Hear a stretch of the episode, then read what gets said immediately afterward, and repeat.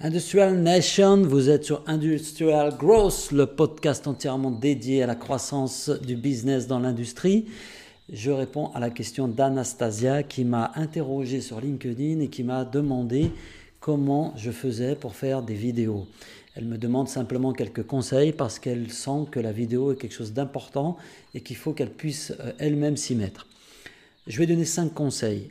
Le premier conseil, c'est d'être naturel, c'est de ne pas essayer de jouer un rôle.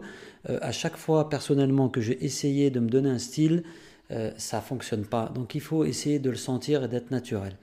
Le deuxième, c'est de pratiquer, de pratiquer et de pratiquer. Si vous vous lancez là-dedans, si Anastasia, tu te lances dans la création de vidéos, on part sur quelque chose de long, à long terme et sur quelque chose de régulier. Faire une ou deux vidéos comme ça tous les trois ou quatre mois, ça va pas te permettre de trouver le bon ton. En, pratiquant régulièrement, en le faisant à ton rythme, il n'y a pas de règle d'or, il n'y a pas d'impératif sauf celui que tu vas te fixer. Ça va te permettre de t'améliorer, de te regarder et de, de corriger peut-être les défauts que tu vas détecter. Et surtout, encore une fois, ça va te permettre de trouver le bon ton.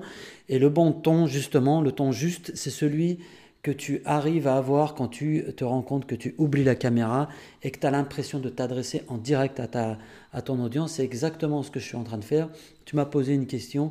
Là, j'ai pas l'impression de parler à une caméra en ce moment même. J'ai l'impression de t'avoir en face de moi et de te répondre directement. Donc ça, c'est le moment où tu trouves le bon ton. Ça prend un peu de temps, mais ça nécessite beaucoup de pratique. Le quatrième conseil, c'est de chercher vraiment à aider et à partager faut pas parler de soi, faut pas raconter sa vie, il faut pas euh, essayer de vendre à travers les vidéos, ça ne fonctionne pas, ça ne fonctionne plus. Il faut vraiment essayer d'apporter une valeur ajoutée par rapport à quelque chose qui te tient à cœur, par rapport à quelque chose qui te passionne. Ça peut être aussi un coup de gueule. Il faut être soi et il faut essayer d'apporter une valeur ajoutée, une plus-value à ceux qui vont regarder ta vidéo. Il faut qu'en en, fermant leur ordinateur ou en arrêtant leur smartphone, après avoir écouté ta vidéo, ils aient l'impression de partir avec quelque chose. Et enfin, le dernier euh, conseil, c'est pour le matériel. J'ai beaucoup de questions sur comment tu filmes, avec quel matériel, etc. Plus tu te prendras la tête sur la question du matériel, moins tu filmeras. Moi, personnellement, j'ai investi dans tout un tas de, choses pour filmer des éclairages, des fonds, hein, pour avoir de belles couleurs d'arrière-plan. Je ne les utilise jamais. Et finalement, ce que j'utilise, c'est mon smartphone. J'ai investi dans un iPhone 8, mais vous n'êtes pas obligé d'en prendre un euh, dernier cri. Il y a paquet de marques d'iPhone ou de, smartphones qui font de très belles vidéos.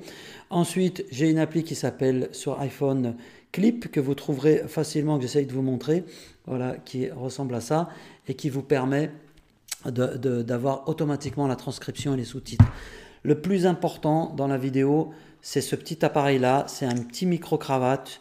Euh, je ne sais plus exactement quel est son nom. Moi, j'en ai pris un de cette marque-là qui s'appelle Rode, euh, avec une rallonge, et puis avec le petit raccord, euh, bien sûr, si vous avez un iPhone, parce qu'Apple, ils sont trop forts pour nous faire euh, changer en permanence les raccords.